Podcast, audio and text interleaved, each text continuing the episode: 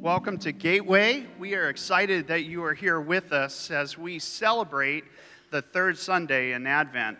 I'm Bill. This is Jay. We're going to read a couple of passages of Scripture, and they are phenomenal passages for what they say, for what they stand for, but also it illuminates for us what Jesus, when he gave his announcement, basically saying, I am the Messiah. He quotes from Isaiah, and that's one of the passages that we're going to read, and uh, Jay's going to read from Matthew. But he quotes from Isaiah, and I want you to be looking out for two things.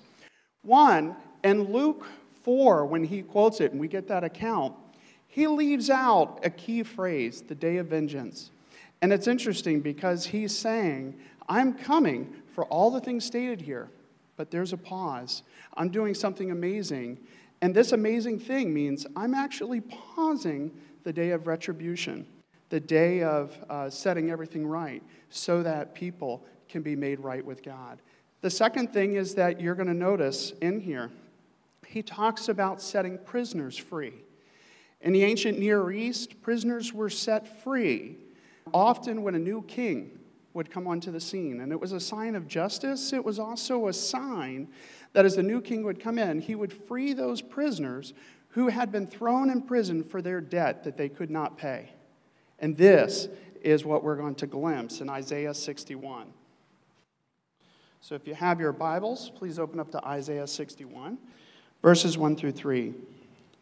The Spirit of the sovereign Lord is on me, because the Lord has anointed me to preach good news to the poor. He has sent me to bind up the brokenhearted, to proclaim freedom for the captives, and release from darkness for the prisoners, to proclaim the year of the Lord's favor. And this is the part conspicuously missing in Luke, and the day of vengeance of our God. But then we drop back in with to comfort all who mourn and provide for those who grieve in Zion to bestow on them a crown of beauty instead of ashes, the oil of gladness instead of mourning, and a garment of praise instead of a spirit of despair. They will be called oaks of righteousness, a planting of the Lord for the display of his splendor. Jay. All right, this is Matthew 2 1 through 12. After Jesus was born in Bethlehem in Judea, during the time of the king Herod, Magi from the east came to Jerusalem and asked, Where is the one who has been born king of the Jews? He saw his star when it rose and have come to worship him. When King Herod asked, this was disturbed, and all Jerusalem with him. When he had called together all the people's chief priests and teachers of the law, he asked them, where the Messiah was to be born. In Bethlehem, in Judea, they replied, For this is what the prophet has written. But you, Bethlehem, in the land of Judea, are by no means least among the rulers of Judah. For out of you will come a ruler who will shepherd my people, Israel. Then Herod called the Magi secretly and found out from them the exact time. The star had appeared. He sent them to Bethlehem and said, Go and search carefully for the child. As soon as you find him, report to me, so that I too may go and worship him. After they had heard the king, they went on their way, and the star they had seen when it rose went ahead of them until it stopped over the place where the child was. When they saw the star, they were overjoyed. On coming to the house, they saw the child with his mother, Mary, and they bowed down and worshiped him. They, then they opened their treasures and presented him with gifts of gold, frankincense, and myrrh. And having been warned in a dream not to go back to Herod, they returned for their country by another road. Let's pray. Dear Lord, we celebrate when you broke into all history to do something we never could have imagined to set us free. You came as a baby, and we celebrate the way you came in to share in every way and all the sufferings that we suffer, and yet without sin, to lead a way that only you could have led for us, where we could be free in you. Lord, I pray that you would be with us today, that you would teach us what you want us to learn, and that our hearts would be open. In Jesus' name, amen. Uh, Gateway, this is Kevin Ball. I want to introduce you to Kevin. Kevin has a.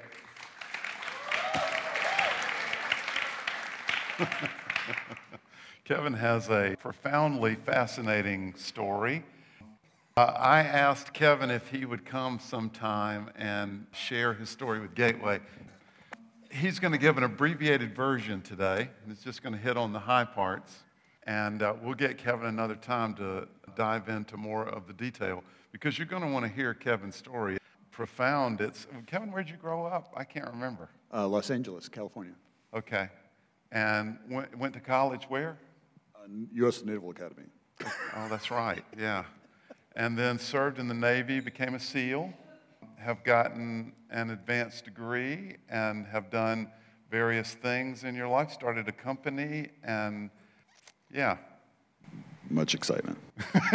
but you have a rich and profound connection with Christ, Kevin, and, and you were going to tell us a little bit about how that happened. So, So I'm going to read this. Normally I do it live, and it's much more exciting live. But I realized that if I wanted to get it in the time here, that it would be better for me to read it.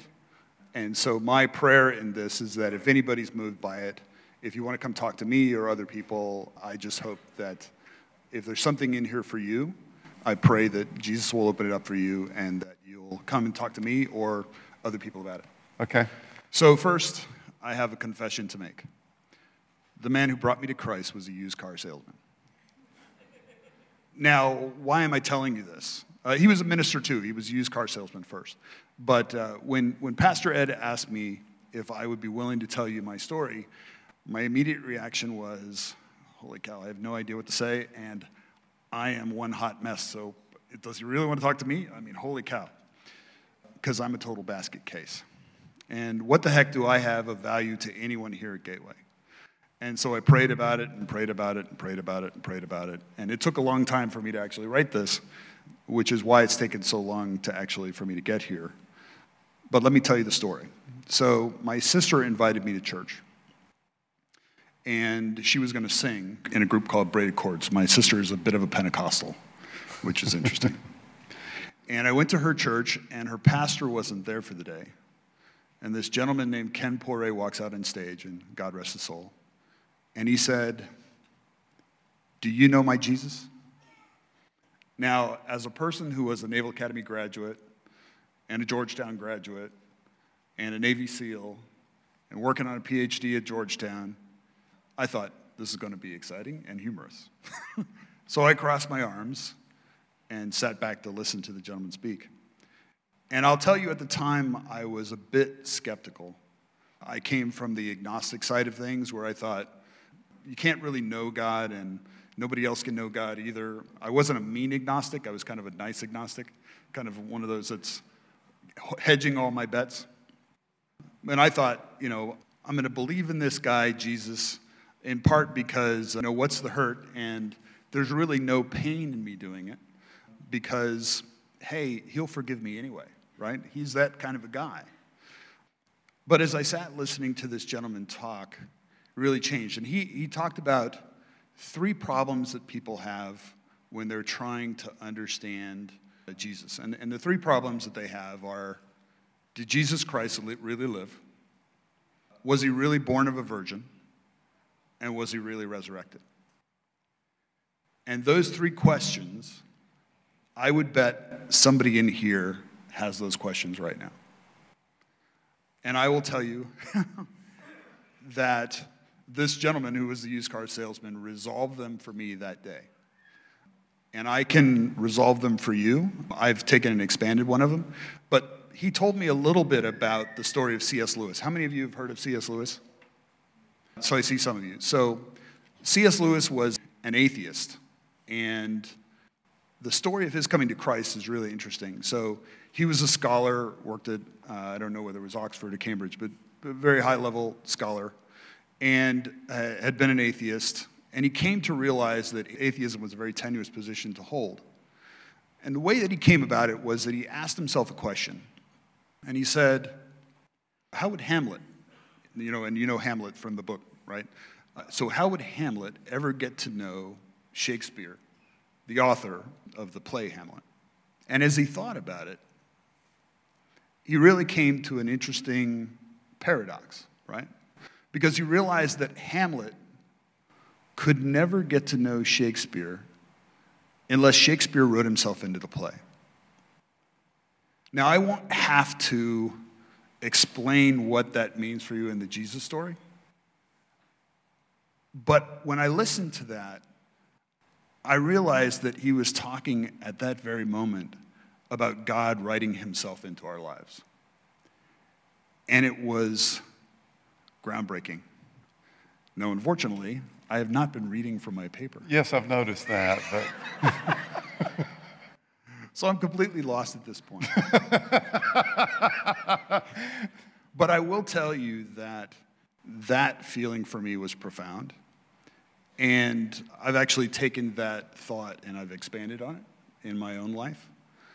But I've come to realize that not only was Jesus a real person, not only was he crucified, but I also believe that he was born of a virgin. And, and I'll tell you, having worked at the Biodesign Institute at Arizona State University, virgin birth is absolutely possible biologically. It's really just a question of what are the things that sparked it. And, and Ken Poray said a really interesting thing. He said, What would make you think that the inventor of biology wouldn't be able to hack it? And at the time, when we were all about hacking biology, I realized, wow, he's absolutely right. So then it comes down to the resurrection, which is really the key. And the question is, was Jesus resurrected? And I would tell you in my own life, just since I'm free it here, you know, yes, there were lots of witnesses who never recanted, and that was probably the first thing that really got me interested. But I'll tell you else, the other thing is that when you come to know Jesus and you ask Jesus into your life and he sparks something in you, that yearning that's inside is really the evidence because that yearning that's inside, that Holy Spirit yearning that's inside you, that's the thing that resurrected Jesus. And if you can feel that, I get goosebumps right now, but that's what it's all about. Thank you very much. one of the reasons I'm sorry that you lost your place, Kevin, I couldn't help but notice as your paper slid like that, the paragraph right after where you're talking about Hamlet, you say, I was an idiot. And I was looking forward to you sharing. I'm so glad I didn't get that in there. I was looking forward to you sharing that part of your story with us. And here's the thing we all are. I will say occasionally here on Sunday morning, and I've upset one or two of you when I do this, but I will say, say occasionally here on Sunday morning, I'll say, Welcome to Gateway. We are a group of hypocrites. We're people who say one thing and do another. Fortunately for us, we've had this experience with God because of what Jesus Christ has done. And it changes everything, it reorders all of that. So if you're visiting today, welcome. We are a bunch of idiots, and Kevin is one of us. Let's close in prayer. Can we do that? I'll pray. Father, I want to thank you for writing yourself into Kevin's story and mine. I want to thank you for your impact in his life and for the privilege that others of us near him have felt. From that impact, from your impact in his life, we have felt that. And that's the privilege, Lord, of connecting with one another in community. I pray especially today, Father, for anyone here today who is unconvinced, anyone here today who has never connected with you, or those who have that are in a particular struggle with doubt. I pray for your encouragement, your grace, and your clarity today. And Lord, I also pray that you would break open your story to us today. In the strong name of Christ our Lord, we pray. Amen. Thanks, Kevin. Okay, well, once again, good morning. Did you notice in the section that Jay read for us this morning from Matthew chapter 2. It's a pretty familiar story about the wise men and the wise men coming to visit Jesus. Did you notice the things that are not part of the account that Jay read for us from the Bible this morning? Matthew doesn't give the number of wise men. The whole idea of three wise men comes from the mention of gold, frankincense, and myrrh. Matthew doesn't mention a number. He never calls them kings. Some of you grew up referring to this as the three kings. Matthew never calls them kings. He never gives them names. Some of you in your tradition know the names of the wise men. Matthew never gives those names. There's lots of legendary information that has grown up around the birth of Jesus, mythology, if you will. I mean, this is a crazy story, this whole thing. So, how in the world are we supposed to believe it? And if we do believe it, what does it even mean? So, I'm going to continue from what we talked about last week. Once again, I'm going to threaten to be boring, but today, in my defense, I'm going to explain why we've done a little of what we did last week and what we're doing this morning. I'm going to talk a little bit again about how it is that we believe this and what actually happened, and a little bit about what that means. And toward the end, we'll touch on why we've done all of this. And that's going to be the if you miss everything else, don't miss this part. But we'll get there in a second.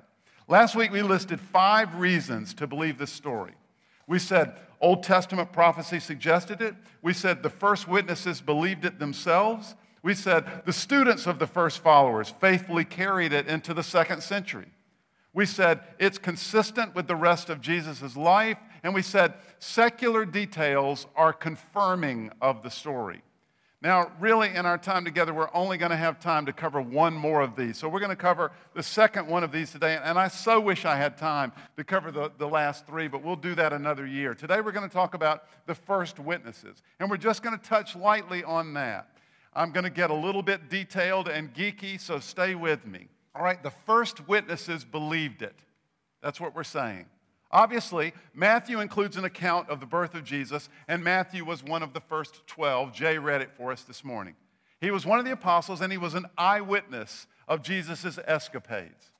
By the way, many of you know Luke, what's given as the third biographer of Jesus in, in the New Testament. Luke also includes an account of Jesus' birth. Luke was a disciple of Paul, he was an educated man, and he was a pretty apt historian. But for simplicity's sake, we're only going to deal with Matthew today and have been for the last two weeks. So it's a big deal that we have these two accounts of this story. How do we explain that we have these two very early accounts of the birth of Jesus? Where did they come from? If not from the legitimate recollection of Jesus' earliest followers. All right, let me offer some alternative explanations that you've thought or you've heard or you've read or you've seen some Discovery Channel special on the birth of Jesus, or you will during the season, and they'll give you one of these alternatives. Alternative number one Mary could have been Looney Tunes. She could have been a bit crazy, or she could have made it up to aggrandize, to make larger her son's life story. I want to say we're not going to deal with this very much because this is unlikely, and honestly, I've never read a scholarly work that even suggested this. I've never really read this idea anywhere. First of all, there's no evidence for it. We don't have much about Mary, but what we have doesn't allow for the picture that she was crazy. Secondly, to believe this, and follow this if you can, to believe this, what you'd essentially be doing is you would be replacing what you believe to be one made up story that Jesus is born of a virgin. You'd be replacing that made up story with another made up story that Mary's crazy. So there's no evidence for this. This is not really a good alternative for your thinking if you want to doubt. A second alternative, maybe Matthew and Luke are Looney Tunes. Maybe they both got this thing completely messed up in their heads. Maybe they were delusional. Honestly, no one really suggests this either. This doesn't fit with their writing. I mean, we have a lot from Matthew and we have a lot from Luke. If there were legitimate mental health problems, there would be indications in their writing. Plus, again, this would amount to replacing one what you believe to be false story with another one. So, neither of these are legitimate explanations for how we ended up with the text that we have. But there are at least two legitimate ways of casting doubt on Matthew's belief in the events surrounding Jesus' birth and alternative explanations for how we got these texts. So there are a couple legitimate ways for dismissing this. Number one, it has been suggested that Matthew, and, and Luke along the same lines, but let's stick with Matthew. It's been suggested that Matthew didn't actually write this biography. Or more often, it's suggested that Matthew didn't write large parts of the biography, including the birth narrative section. So here's how that argument goes. Many, maybe most scholars believe that Matthew wrote at least parts of the book of Matthew, perhaps much of it, but some believe he didn't write chapters 1 and 2, or chapter 1 beginning at verse 18. Now, inside your program this morning, I've given you a printout of Matthew 1 and 2 and the first part of chapter 3. And it's for this next point right here. I want you to see what happens in some scholarly circles around this idea. Those chapters, the back half of chapter 1 and chapter 2, they believe were added at a much later date, probably by some Christian who had heard these legends somewhere and thought they needed to be included. Various arguments have been offered to support this theory. Let me give you one example. Again, not too much detail, but let me give you one example of a scholarly argument for why the back half of chapter 1 and chapter 2, the whole birth narrative, was not really written by Matthew. One of the main arguments can be found at the beginning of chapter 3. So, chapter 3 begins like this In those days, John the Baptist came preaching in the desert of Judea. This is how chapter 3 begins. The argument has been made by certain scholars that the phrase in those days does not naturally follow from what happens in chapter 2. Chapter 2 ends with an account of Mary and Joseph and the baby returning to the town of Nazareth. I told you we were going to threaten to be boring, but stay with me. Then chapter 3 begins many years later with John ministering in Judea. This is too much of a stretch, or so the argument goes. Most of the proponents of this idea think chapter 3, verse 1 would be a better fit at the end of the genealogy so if you find chapter 1, verse 17, it reads like this Thus there were 14 generations in all from Abraham to David, 14 from David to the exile to Babylon, and 14 from the exile to Christ. Then, according to these scholars, Matthew would have next written, In those days, John the Baptist came. In other words, I'm talking about the days of Jesus. And in those days, the days of Jesus, John the Baptist came. Again, this is an example of the kind of textual argument that's made to dispute the validity of Matthew's account and of the virgin birth.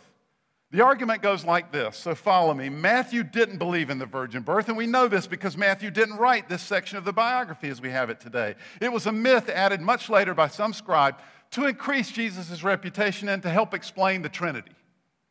But the counter argument, the argument in favor of Matthew's authorship of this section, is really simple and straightforward. Jesus spent his childhood and his early adulthood in the village of Nazareth.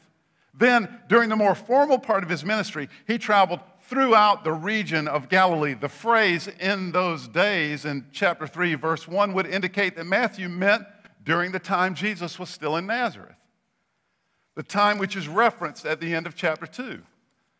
This is at least as likely as natural a connection as going back to the end of the genealogy. Plus, if you've read Matthew, Mark, Luke, and John, you know that chronology of events is never airtight. Look, the argument that Matthew obviously didn't write chapters 1 and 2, and, and we can see that because of the wording of chapter 3, that argument has come up off and on over many decades, but it's never really gained much ground because it's not a very strong argument. I know this sounds like a crazy thing to bring up the Sunday before Christmas. And it sounds way too detailed, but this is the kind of thing that New Testament scholarship spills an enormous amount of ink debating. There are other issues related to the birth narrative in Matthew that scholars question, but none of them are any stronger, really, in their case than the, the Matthew 3 1 argument. Let me add something. Aside from what I've just said, there are two profoundly strong reasons for believing that Matthew did write the first two chapters of the book himself and that they were not added in later. Again, boring warning, but hold on, this is important. Two arguments for the idea that Matthew certainly wrote all of this document. Argument number one, unanimity of documentary evidence. Argument two, the striking similarity of language. So let me explain. You can't go anywhere to a library anywhere in the world and take out Matthew's document that Matthew wrote down and study Matthew's autograph and see Matthew's handwriting. What we have are copies of copies of copies of copies of copies of copies of copies. And some of those documents are in Latin, and they're from the fourth, fifth, or sixth century, and they're found buried in some monastery somewhere. Some of those documents are in Greek, and they've been dug up in various places around the world. There are little shards of a document. There's a verse here, or a chapter there, or sometimes half of the book, or, or in some cases, you'll find most of the manuscript. And there are thousands of these that have been found all over the ancient Near East. But what we don't have anywhere is a part of Matthew that excludes the rest of it. We don't anywhere have the genealogy of Matthew skipping the back half of uh, chapter 1, chapter 2, and then Matthew 3. We don't have that document anywhere. Everywhere that a document of the actual book of Matthew has been found, even if it's a partial, it, it always includes what we have of Matthew today. It's, it's exactly like our text.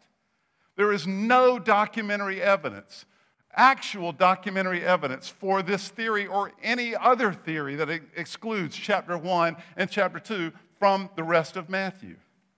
Secondly, the striking similarity of language. So I know that some of you here are engineers, and you have a certain way of writing. You have a style, you have a certain kind of sentence structure. You're probably pretty pointed and abrupt. Others of you are more poetic you, you majored in English in college, and when you finished, you realized that was pointless, but you did anyway. And you have a certain way of writing, and you have a vocabulary that you use. You, you never use the word ubiquitous. You, you memorized it for SAT when you were a junior in high school, but you've never used it since. Your engineer friend uses ubiquitous four times in every six pages. You have a style, you have a vocabulary. Matthew chapter 1 and chapter 2 reads exactly like, with the same kind of style, the same way he introduces Old Testament texts, the same sentence structure, the same flow. It reads exactly like Matthew chapter 3 and Matthew chapter 7 and Matthew chapter 8 and Matthew chapter 20. Striking similarity of language. There's a really, really high likelihood that Matthew wrote chapters 1, 2, 3, 4, 5, 6, all the way to the end. There's a second legitimate explanation for where these stories come from, an explanation that would account for, that would discount that the first followers actually believed this story. The second explanation would be to simply suggest that there's a great deal of mythology that has surrounded Jesus. And, and all of the attendant circumstances around Jesus' life are filled with mythology. The mythology would include his birth stories. Honestly, this sort of general blanket explanation is the main reason we usually hear, and this is what we usually think when we run into serious doubts ourselves, right? What if all this is just a myth?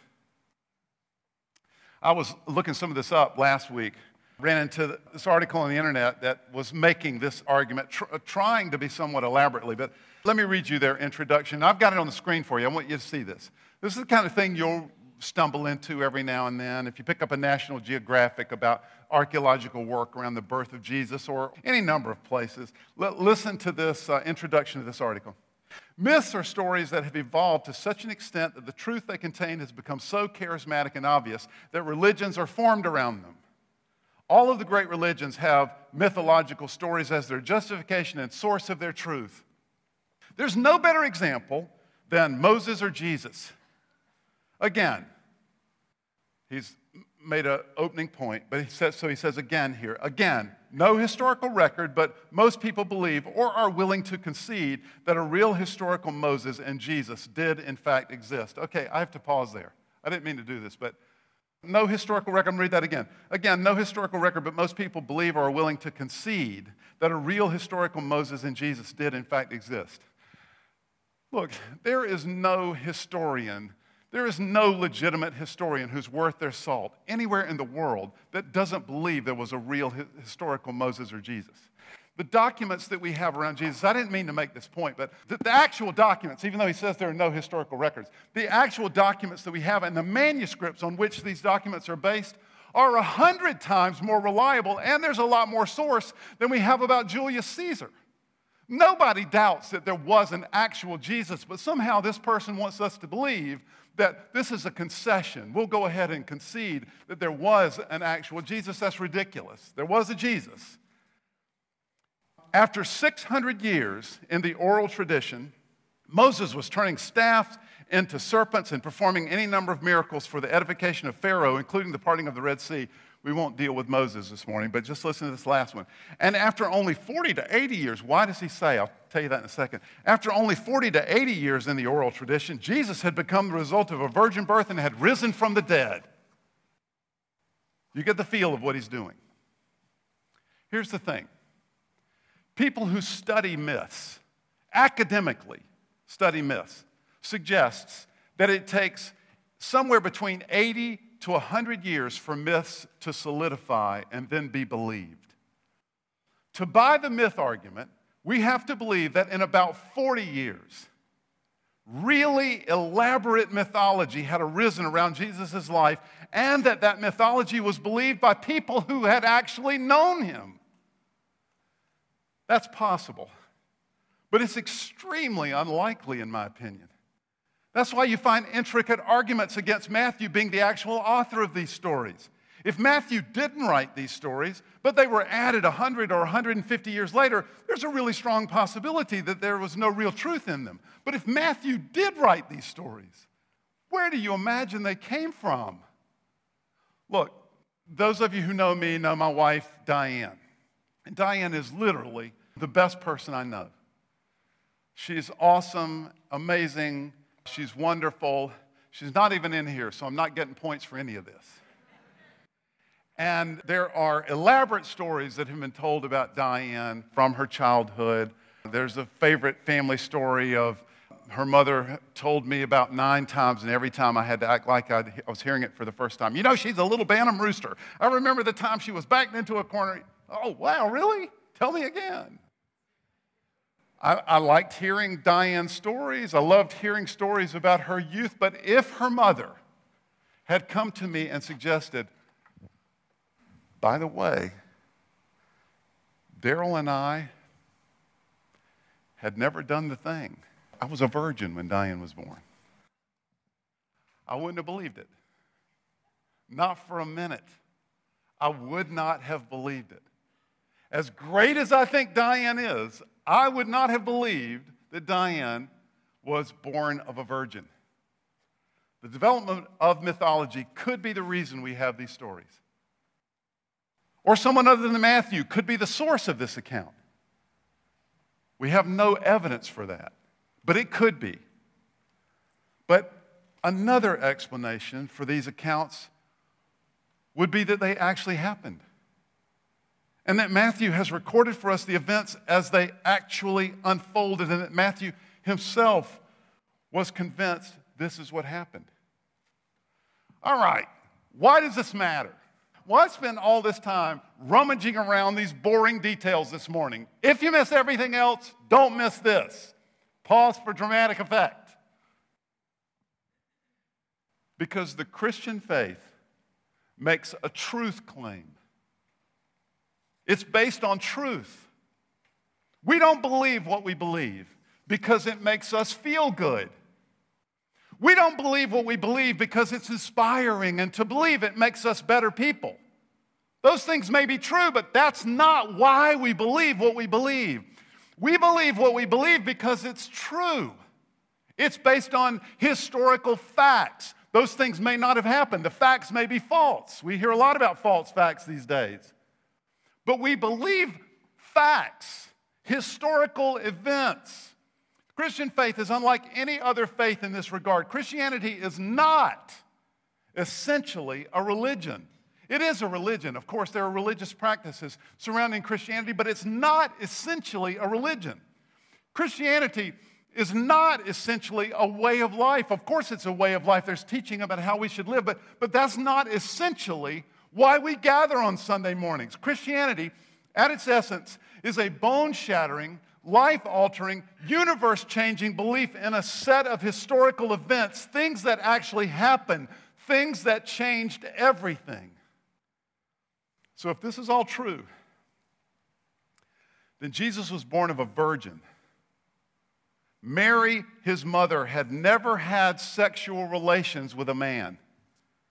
Jesus was, in some way, physically, biologically, literally the Son of God. So, what does that mean? I am so sorry. You've been waiting for the big payoff, and it is above my pay grade to fully and adequately answer that question. I'm going to offer a couple things. First of all, I want to, because I think it's helpful, I'm going to offer a chronological view of what the first followers came to believe. And then I'm going to offer an illustration that has helped me enormously over the years to gather in this idea. Before I do that, I want to read from an awesome email I got this week. Someone was responding to the message last week and sent me an email talking about their, their faith and their questions. Listen to this. I'm going to quote This is where all the doubt comes into play, they said. I believe that God loved us so much that he sent his only begotten Son. Follow this. But I really do struggle with the aspect that Jesus is God in human form. This has always bothered me. But when you grow up Catholic, they tell you, quote, this is what they call blind faith, child end quote. Sorry, I'm not blind, and I have tremendous faith. It's not just the Catholics who do that, by the way. Then the email lists a few biblical reasons why it's so hard to believe this God in human skin idea that I talked about last week. Let me give you just two of the ones that were mentioned in the email. Number one, quoting, baby in the manger, underlined. How can we believe that God, the Alpha and Omega, took 33 years away from everything and decided to be a child, even a helpless child? I believe God had a son, Jesus, and he chose to come to earth and to save us, but it isn't God himself. Second one, in the garden and on the cross, underlined. When Jesus was dying, who did he cry out to asking for forgiveness, crying that he was forsaken, and then commending his spirit into his hands? Whose hands were they if they weren't already nailed to the cross? The email concludes with this These are just a few of the Bible areas that really make me struggle with the concept of God in the flesh. All right, this is a great note. And by the way, I wouldn't really call this doubt. I suspect many of us think this way, and for some of us, this is what we think on our good days. On our bad days, we doubt the whole thing altogether. This is, by the way, this is a great note because this is a great summary of how the early church struggled with understanding Jesus, as did the first followers. They went through this exact same line of thinking. The questions in this email are the exact questions that led, by the way, to the formulation of the Apostles' Creed and then later to the Nicene Creed. It may help us to look at how this whole belief evolved. So let's do that. As you read the New Testament biographies, you get a clear sense that there was an evolution in the thinking of the first followers. Almost immediately, they saw Jesus as a great rabbi, a prophet, and a great teacher. One of the first followers, in fact, called him a prophet when he first met him. And crowds were known to rumor and, and say that they heard teaching before, but never like this. Then, later, they began to witness the miracles. And the crowds increased, and the first followers began to wonder is this the long awaited Messiah? Imagine during this period, they began to struggle with the meaning of the strange stories that Mary told them about his birth and, and the prophetic words that were spoken about him as a child. They started to think of him as perhaps the unique son of the living God. They began to link his life and ministry with prophetic Old Testament announcements of the Messiah, and even at times, Old Testament references to God himself got linked to Jesus' activity. And then there were a couple of incidences in the middle of Jesus' life. And those of you who've been part of Gateway for a long time, you've heard me talk about this before. But my favorite story in the Bible. It's my favorite story because it's so profound, and I also think it's so seminal in our understanding of, so important in our understanding of Jesus and in the first followers' understanding of him. So there's a time when they're taking a break, and Jesus wants to go to the other side of the lake. So they get on the Sea of Galilee, and half of the first followers were fishermen, so they knew the Sea of Galilee well. They also knew the storms that still happen on the Sea of Galilee because it's in something of a valley, and storms would sweep into the Sea of Galilee. And often in the ancient Near East, vessels would be overturned and the lives of fishermen would be lost on the Sea of Galilee when one of these horrible storms came in and you couldn't predict these storms. So they're out on the Sea of Galilee at one point. The disciples are in a boat with Jesus. This storm comes sweeping through and they begin to bail water because they know what's happening. And it says they were very afraid. Jesus is asleep, meanwhile probably exhausted from all the ministry activity. The disciples go wake him up and they say, Don't you care? There's a storm. We're all going to die. Jesus, what are you doing? Help, help, help. Bail some water, you idiot rabbi. And Jesus wakes up and goes to the front of the boat and says, Quiet! And the sea goes deathly still. And then Matthew in chapter 8 records a remarkable thing. Matthew uses a stronger word and he says, They were terrified. And they looked at one another and they said, What kind of man is this? Because we know teachers, we have a category for teacher. We've never seen anybody teach like him, but we have a category. We even have a category for healer. We've never seen anybody heal like him, but we have that category. But what kind of man does this? After this, their perspective changed. Until at the end of his life, utter confusion gives way to wonder and awe. And finally, Thomas, the one who initially cannot believe what he's heard. Thomas, when he puts his fingers in the holes in Jesus' hands and sides, he falls down and he worships him. And he says what no self respecting Jew would ever say. He says, My Lord and my God. That, I believe, is roughly the chronology. I'm not saying at that point they had it all worked out, but at that point their lives had been utterly transformed. They were believers and worshipers. They gave to Jesus what any self respecting Jew would only give to Yahweh. Pause over that for a second. And let me offer you an illustration that's helped me over the years. I used this illustration a few weeks ago, but it bears repeating. C.S. Lewis again, thank you, Kevin, wherever you are. C.S. Lewis asks us to imagine drawing a straight line on a piece of paper. This is a one dimensional figure, Lewis reminds us. Then imagine drawing a square. This would be a two dimensional figure exhibiting width and depth. Lewis reminds us that while the second figure is completely different from the first, it nevertheless uses elements of the first figure. So straight lines are still in use here, even though this is a completely different figure. That is, several straight lines are used to make the square. Then Lewis suggests that we imagine drawing a three dimensional cube. The cube is actually the combination of six squares drawn together. Lewis summarizes like this In other words, as you advance to more real and more complicated levels, you do not leave behind you the things you found on the simpler level. You still have them, but combined in new ways in ways you cannot imagine if you only knew the simpler level. Now, the Christian account of God involves just the same principle. The human level is a simple and rather empty level. On the human level, one person is one being, and any two persons are two separate beings. Just as in two dimensions, say on a flat piece of paper, one square is one figure and any two squares are two separate figures. But on the divine level, you still find personalities, but up there you find them combined in new ways, which we who do not live on that level cannot imagine. In God's dimension, so to speak, you find a being who is three persons while remaining one being, just as a cube is six squares while remaining one cube.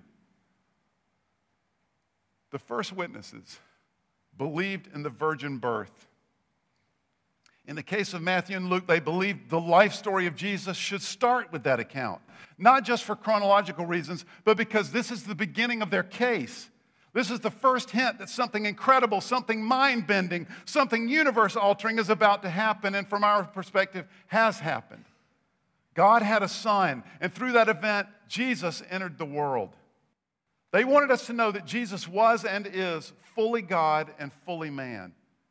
the only Son of God, begotten from the Father before all ages and eternity, God from God, light from light, true God from true God, begotten, not made, of the same essence as the Father. Through him, all things were made for us and for our salvation. He came down from heaven, he became incarnate by the Holy Spirit and the Virgin Mary, and was made human. He was crucified for us under Pontius Pilate. He suffered and was buried. The third day he rose again, according to the scriptures. He ascended to heaven and is seated at the right hand of the Father. He will come again in glory to judge the living and the dead. His kingdom will never end. Now, let's end. About 10% of us are thinking, I just can't buy all of that. Please know that the rest of us understand. But let me offer a couple of encouragements. If you're in that category this morning, if you just cannot buy all of this, then number one, don't just doubt, but also doubt your doubt. Put everything to the test. Put your doubts through the same rigor that you put faith. Sometimes doubt is easy, but when you try to construct a real viable alternative explanation, the truth of the events actually becomes more and more compelling. Secondly, don't stop seeking. I want to tell you it's worth it. Everything is at stake here. If these stories are true, it changes everything, so it's worth the investment. All right, for the others of us, the fully or almost fully convinced, chances are you and I, even though we are fully or almost fully convinced, chances are you and I cannot make it all fit. It doesn't always all make sense. While we can and should reason our way to recognition of the reality of the events, the interpretation of those events remains somewhat beyond us. The early church did not make up the doctrine of the Trinity out of thin air, as some have suggested. They were merely trying to organize and codify, the, to bring sense out of the order of the mystery. As A.W. Tozer once said, the doctrine of the Trinity is truth for the heart. Love and faith are at home in the mystery of the Godhead. Let reason kneel outside in reverence because we cannot wrestle this completely to the ground. This isn't blind faith, by the way. This is reasoned, willful acknowledgement that there are things beyond me. And from God's perspective, this may be the only way He could get the participants of the story He authored to really know the author himself. He wrote himself into it. And all God's people said. He wrote himself into it, and about once a month at Gateway, we celebrate that in a special way. We, in effect, take him into ourselves. We participate in a meal that remembers him, and we do this even during the season of his birth, because remember, he didn't stay a baby. He grew up, and we, or people just like us, killed him. And then three days later, he was resurrected from the dead, telling us it was all part of the plan all along. I did this for you. So we celebrate it in this way. And because this is such a special meal and a meal that we participate in together, we need to prepare ourselves for that. Remain standing if you would. Let's affirm our faith together by saying the Apostles' Creed. I believe in God, the Father Almighty, creator of heaven and earth. Jesus Christ, his only Son, who was conceived by the power of the Holy Spirit and born of the Virgin Mary. Pause. All God's people said, Wow. There aren't many God's people here today. all, all God's people said, stinking wow. All right. He suffered under Pontius Pilate, was crucified, died, and was buried. He descended to hell. The third day, he rose again from the dead. He ascended to heaven and is seated at the right hand of God, the Father Almighty.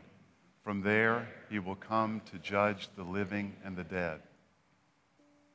I believe in the Holy Spirit, the holy Christian church, the communion of the saints, the forgiveness of sins, the resurrection of the body, and the life everlasting. Amen. Let's pray. Father, we confess that we have sinned against you in thought, word, and deed. We have not loved you with our whole heart, and we have not loved our neighbor as ourselves. We have not acted faithfully, and we have not acted out of our faith. We have worried. We've been angry. We've been more frustrated or discouraged than we had a right to be. We ask that you would forgive us. And for the sake of your Son, Jesus Christ, we pray that you would have mercy on us. Cleanse us. In the strong name of Christ our Lord, we pray. Amen. You may be seated.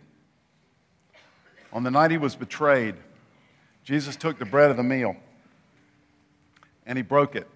And he said, This is my body broken for you. At the same meal, he took the cup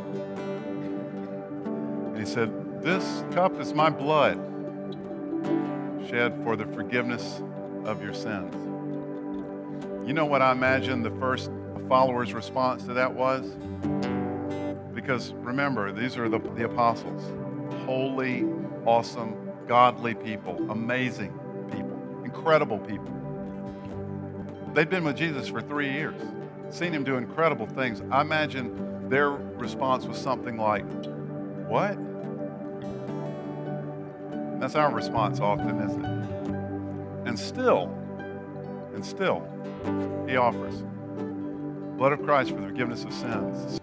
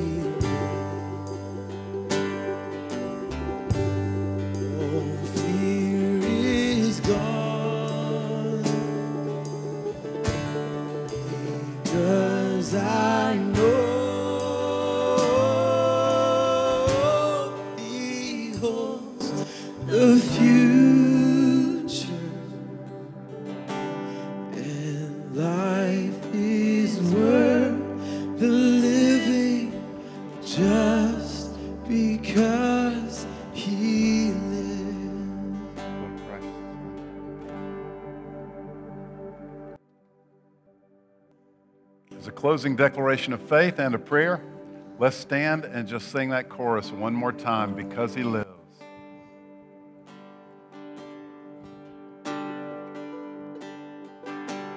Because